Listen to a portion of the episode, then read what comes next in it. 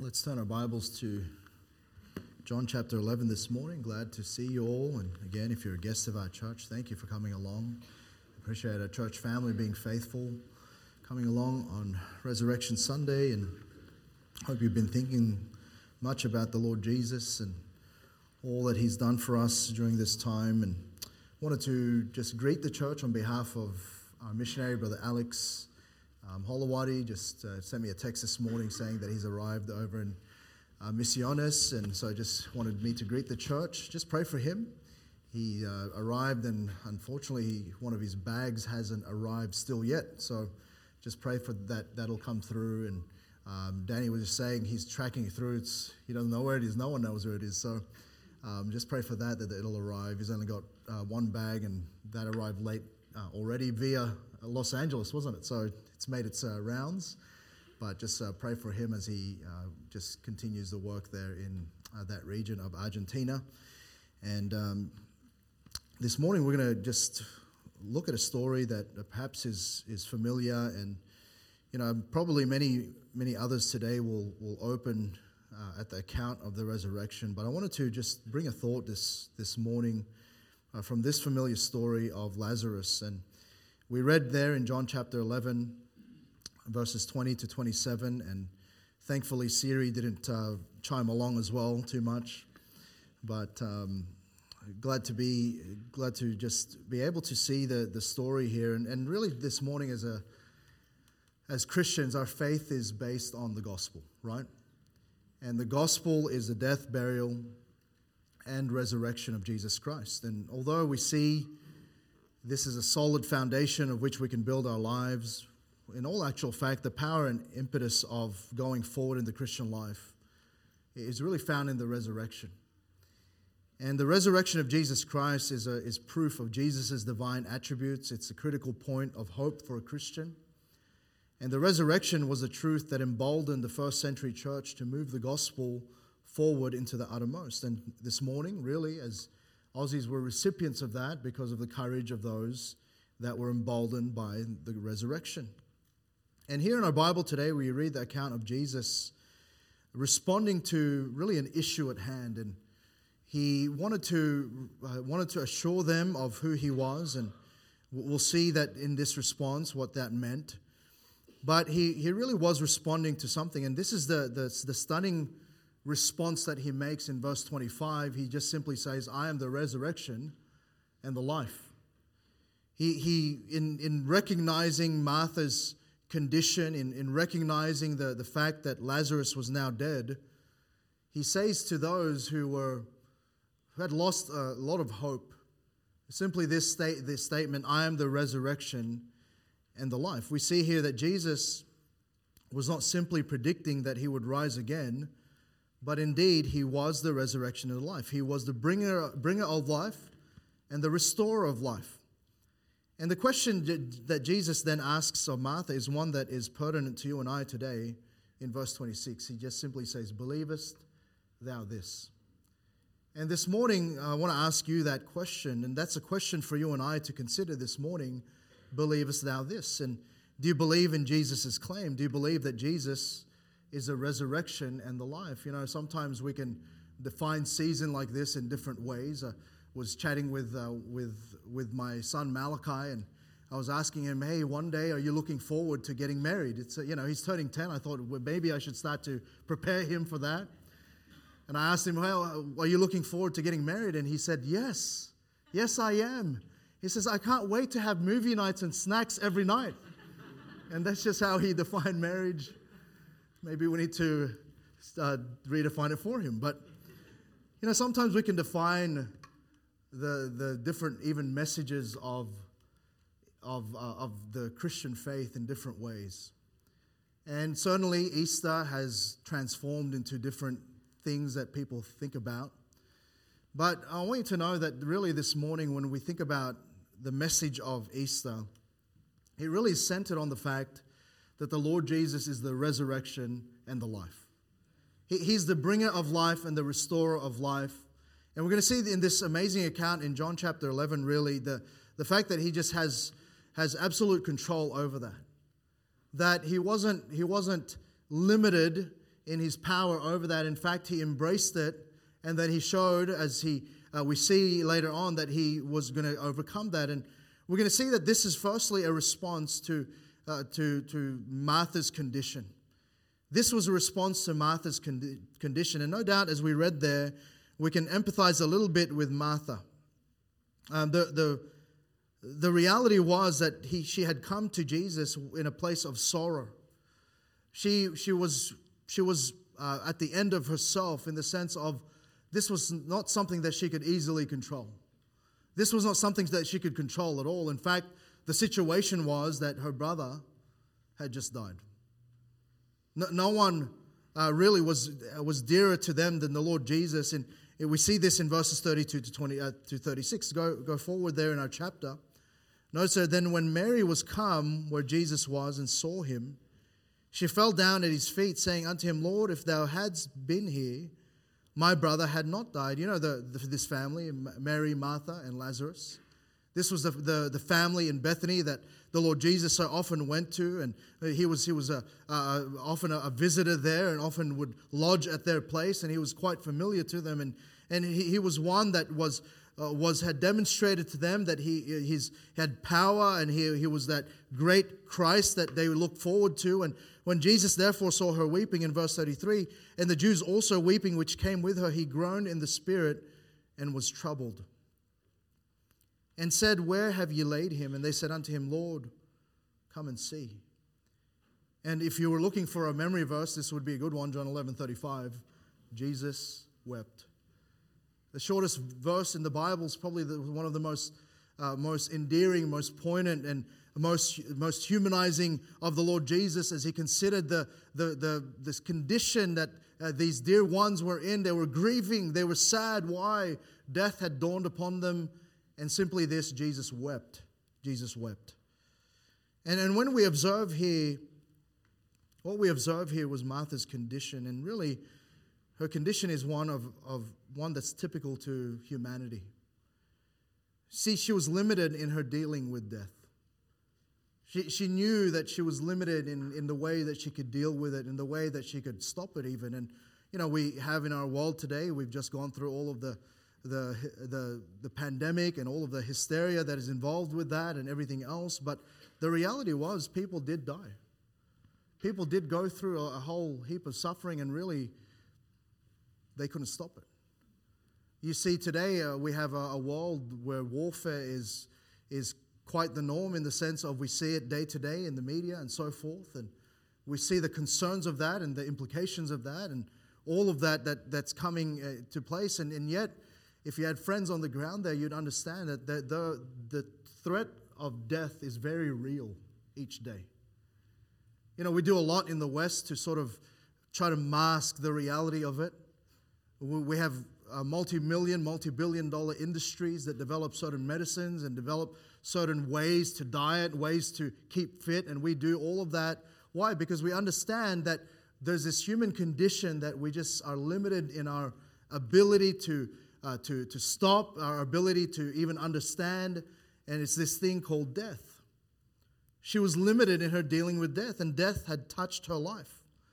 Like it does with so many of us, and no doubt all of us here would, would, would know and would know someone who, even recently and even in, in times and months and years past, perhaps yourself, you've lost a loved one. We, many years ago, my first mission trip was over to, uh, to Thailand in Phuket, and right over there, uh, it was just, a, I think it was about a year or two after the devastation of the tsunami, and every person we met as we went around and we were talking with people, every person we spoke to had lost someone. And what I'm trying to say is that, that Martha un, really had, had no way to deal with this. She didn't understand that this condition that had gripped her heart of sorrow was uh, not an ending when it comes to God. You see, Jesus' presence was, was sought. Why? So she could find comfort.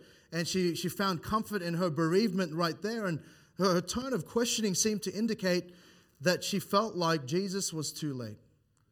Because she was thinking in, from a human point of view, well, it's, it is too late. I'm powerless. this has come like to like to me like to so many others that I know to so many others that are, have gone before and and she seemed to indicate that she felt that Jesus was too late. She was powerless over death and yet what we know is Jesus was not too late.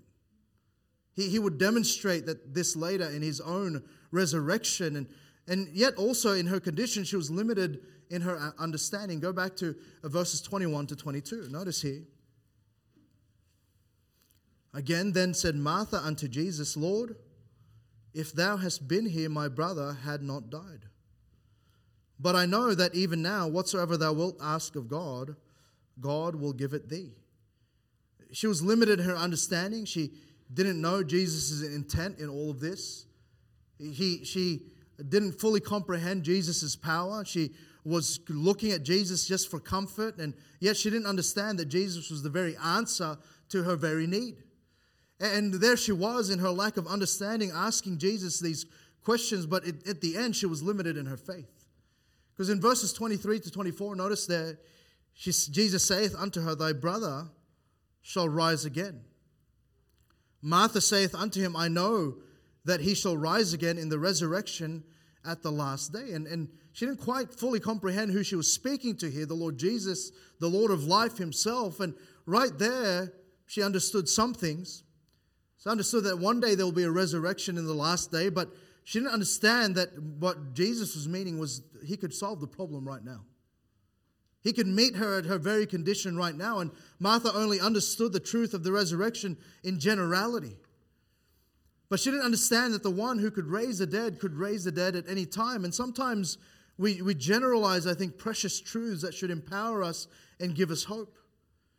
I heard about a poor farming family, and in the south of France, and the, the couple had framed a check for a thousand francs. And they just had framed it, they, had, they admired it, but didn't use it. And sometimes we admire truths in the Bible, but we don't live in that present hope. We don't live in the reality of it. And sometimes the thing that we so need is presented before us, but we can admire it. But it, it may not be a precious thing that we use every day. And she was limited in her faith. And Jesus' response to her was to point to who he was. You know, he wasn't simply one whom asked the Father, hey, listen, church, he was God. He is God. And, and he, he says this. Look at John chapter 10, the previous chapter. Look at verses 33 to 42. He says in verse 30, I and my Father are one. And the response to that, in the Jews answered him, saying, For a good work we stone thee not, but for blasphemy, because that, that thou, being a man, makest thyself God. Jesus answered them, Is not is it not written in your law, I said ye are gods? If ye called them gods unto whom the word of God came, and the scripture cannot be broken, say ye of him whom the Father hath sanctified and sent into the world, Thou blasphemest, because I said I am the Son of God? If I do not the works of my Father, believe me not. But if I do, though you believe not me, believe the works that you may know and believe that the Father is in me and I in him. Therefore they sought again to take him, but he escaped out of their hand and went away again beyond Jordan into the place where John at first baptized, and there he abode. And many resorted unto him and said, John did no miracle, but all things that John spake of this man were true. And many believed on him there. So even at that time, they when many were questioning the validity of Jesus' claims, all of the things that he said were seemed to be so out of this world, so so brazen that they didn't quite understand who he was. And yet here, here are those that, that knew him. Here are those that were with him, and even there there was a sense that he needed to point out who he was. And for who else, think about it this with me this morning, has power over life and death except God Himself. No, no one else. You know, you could go around and doctors can give you estimates, they can give you measurements, and you, they can give you di- diagnostics and diagnoses all over the place. But at the end of the day, our lives are in God's hands. And by and large, as we think about the, the reality of Martha's condition, we understand that's a human condition too. We face the reality of death. In fact, the Bible tells us that it is appointed unto man once to die, and after this, a judgment. No, no man escapes death. All here are touched by it, and all at one point in our lives were appointed to it. And that was Martha's condition. That was Martha's conundrum as she thought about her brother and all that was uh, happening in her life. But actually, in all reality, this response of Jesus was a response to Lazarus' circumstance. You know, the, the reason why Martha and Mary went to him was that he was sick, and then while he delayed, he had died. And, and this was really Lazarus' circumstance. The original issue was that Lazarus was dying, and now he was actually dead. You know, seemingly the response of Jesus was inadequate because Lazarus was already dead. Lazarus was well and truly uh, dead, a, a circumstance we all face. In fact, later on, as they, they took him to the tomb, they said to him, Lord, he stinketh. He, he's, he was well past the burial, he, he was well dead. There was no way, it seemed, and Lazarus was there. And in fact, the Bible tells us that we have that, that appointed end. In, in Psalm chapter 90, quickly turn there with me. Psalm chapter 90, verse 9 says, For all our days are passed away in thy wrath. We spend our years as a tale that is told. The days of our years are threescore years and ten.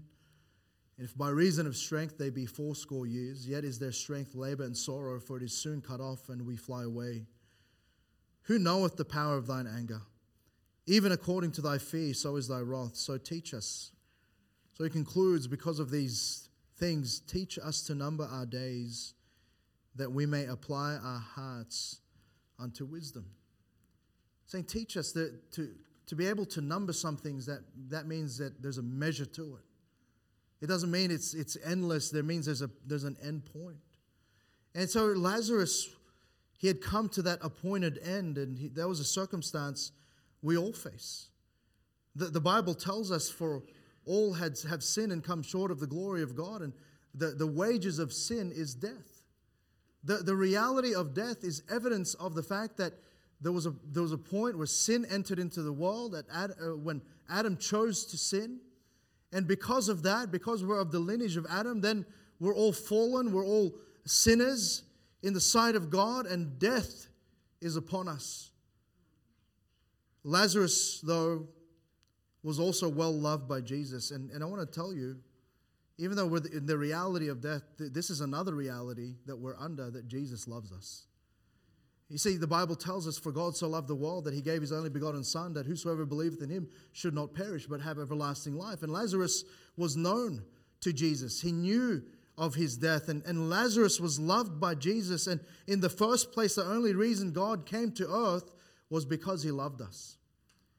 You know, we, we celebrate Christmas at the end of the year and we look at the, the birth of Christ. You know, there's great significance to that because he was willing to come to this forsaken world, to come to this sinful world and be amongst those that, that were sinners. Why? Because he was willing to then die for them.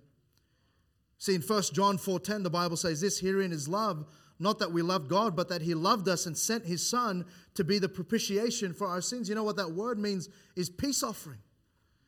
He, he made him to be the offering for us who knew no sin. And I want to tell you, that is love. You know, we go around and the reality we're under is that, is that Jesus willingly laid down his life for us.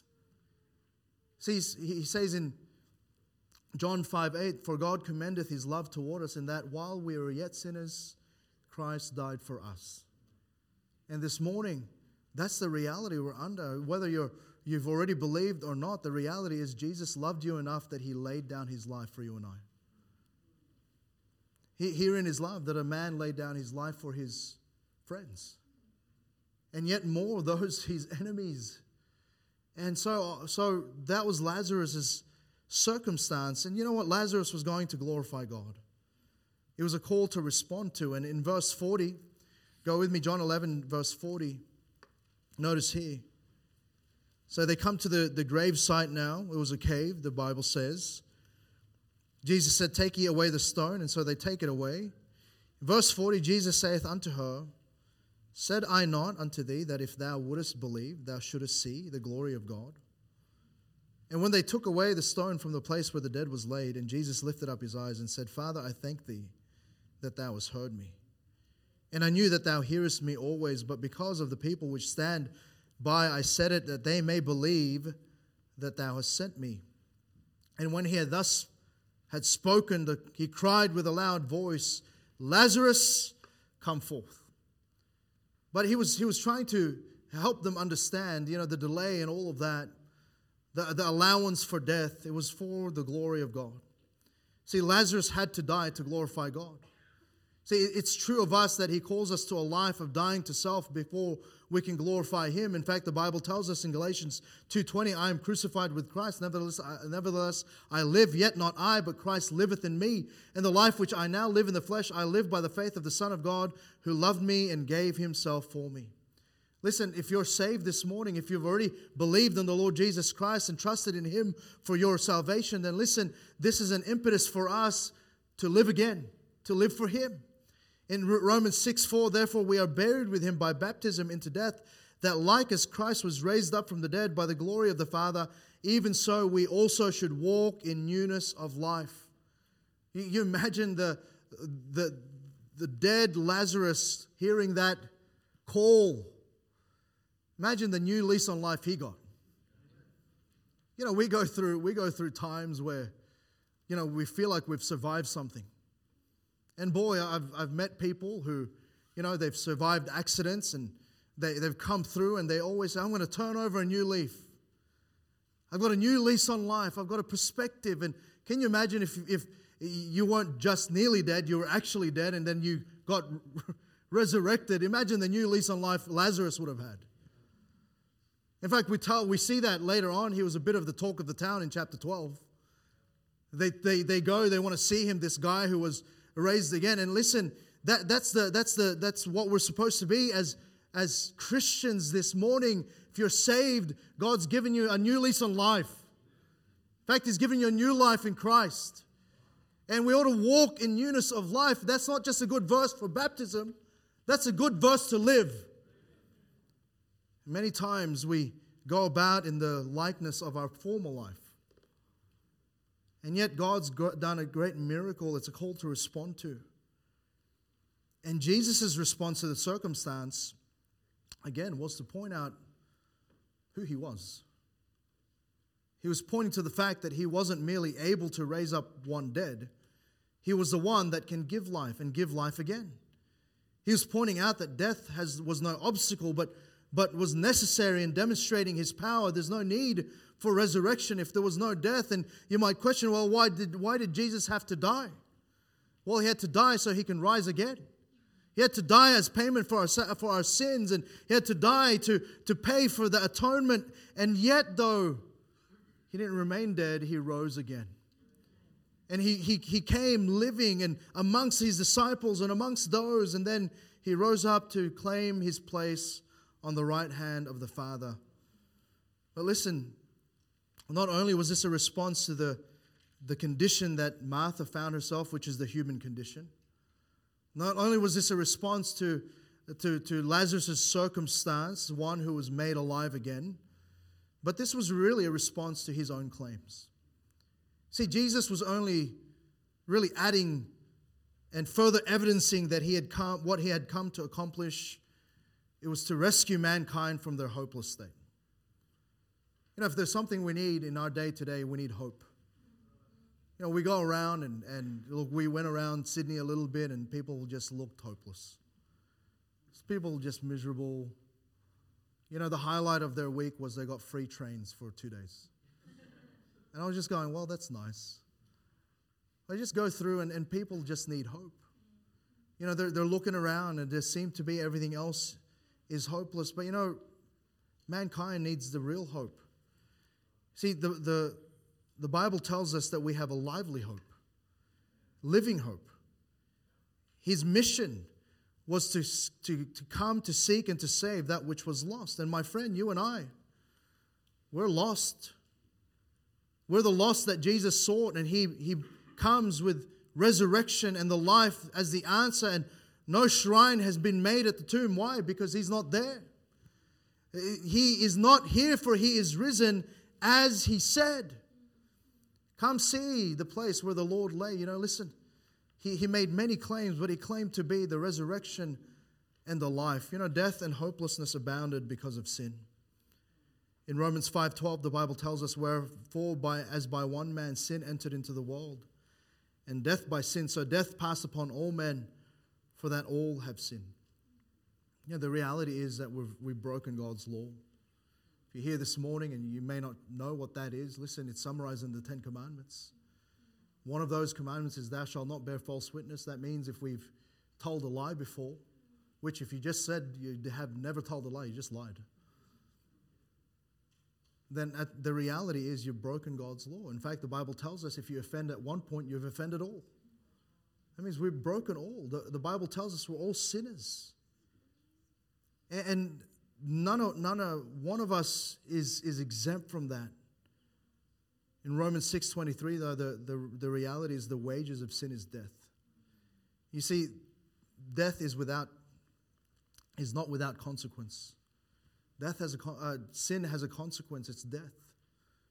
You, you look around and you see the reality of that, but you know, the Bible tells us there's a second death that's eternal separation from God in a place called the lake of fire. That's the reality of mankind. But you know, the, the Lord Jesus, He demonstrated that He is the resurrection and the life. And you know what? The good news is this the gift of God is eternal life through Jesus Christ our Lord. Listen, I was seven years old when I understood that truth. I remember sitting there with my grandma, and my grandma would often read me scriptures, but she was concerned about my soul.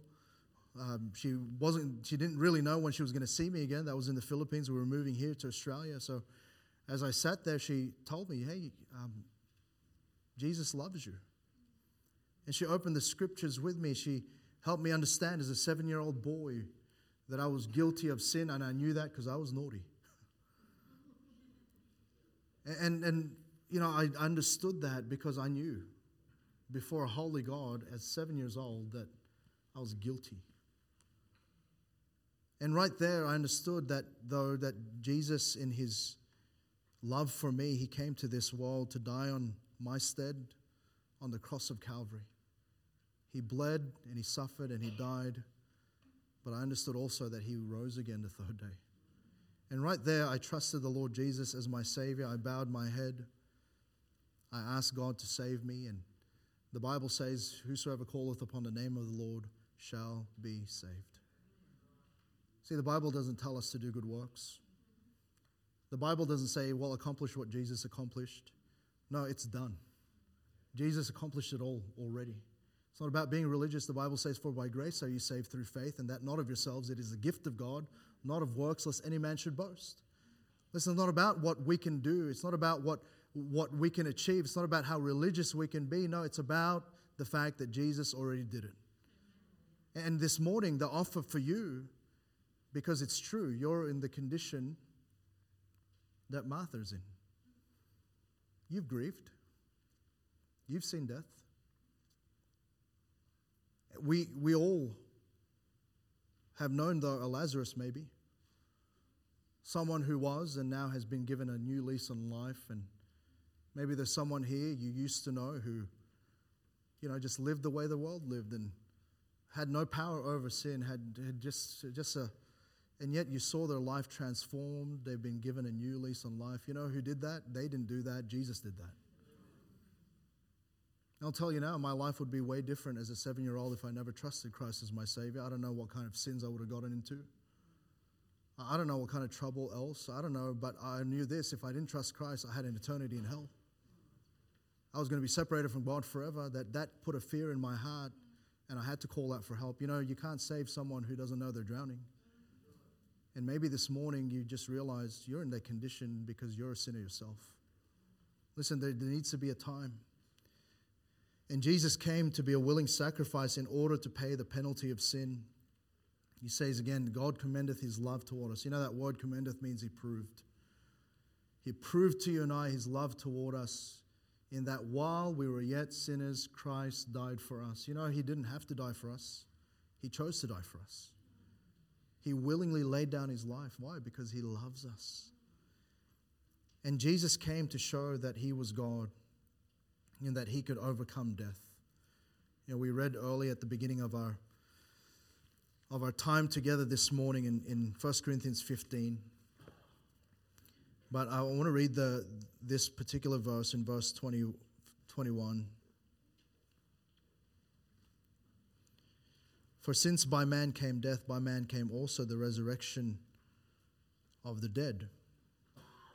In verse 19, he says, In this life only we have hope in Christ, we are of all men most miserable. You know, the whole argument in 1 Corinthians 15 is the, the truth of the resurrection.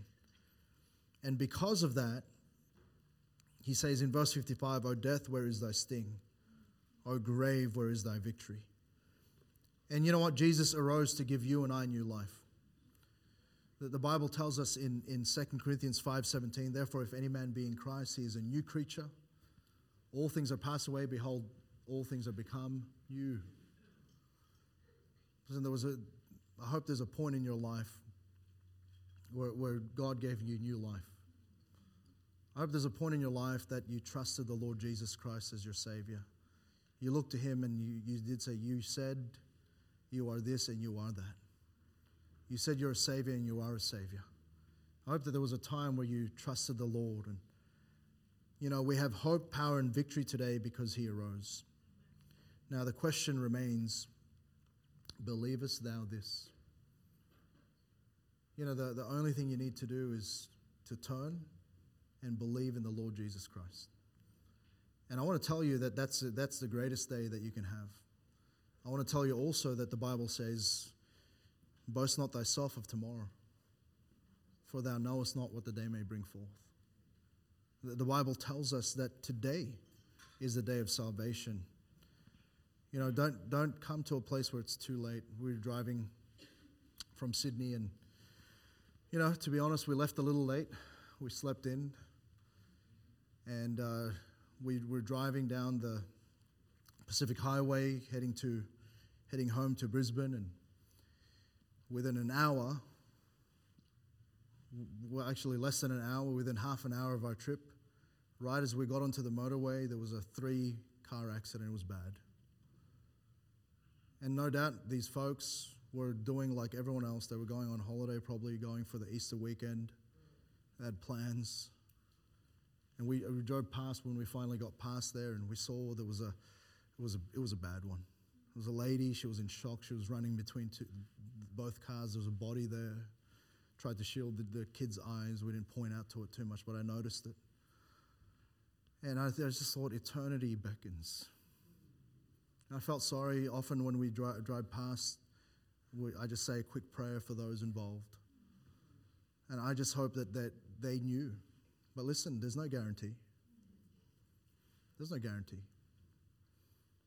And, and I'm not I'm not just trying to scare you, I'm trying to help you have reality.